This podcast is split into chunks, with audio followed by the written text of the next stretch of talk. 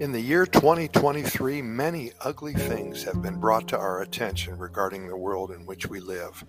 I don't want to get into politics here, so all I will say is that because of this huge change in our lives, many individuals and families are moving to Costa Rica, and that's a good thing. I'd venture to say that perhaps one year spent living in the Pura Vida lifestyle may add an additional three years of your life. A pretty good uh, consideration there, huh? Since January of twenty twenty, we've been sharing hundreds, maybe thousands of stories and adventures about the peaceful existence here in one of the happiest countries on the planet. We are in the business of assisting individuals and families in their move to Costa Rica. We assist with the residency, the legal status process.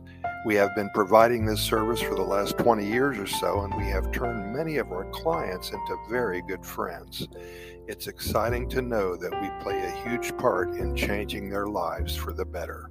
Well, of course, we stay in touch with all of our friends, and they share with us many amazing stories about how happy they are. There is a learning curve for some. Many people find it hard to get used to the slowness of the life, the ease in which you go through day by day. They find it hard at first to adapt to the day-to-day living.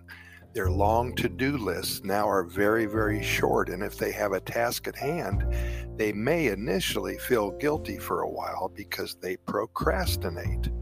But once all this new way of life sinks in, they find it refreshing, exhilarating, and downright life-changing.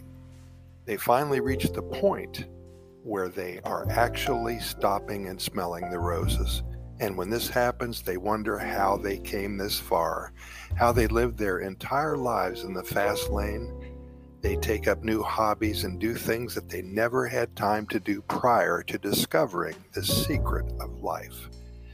And this moment is where the magic begins.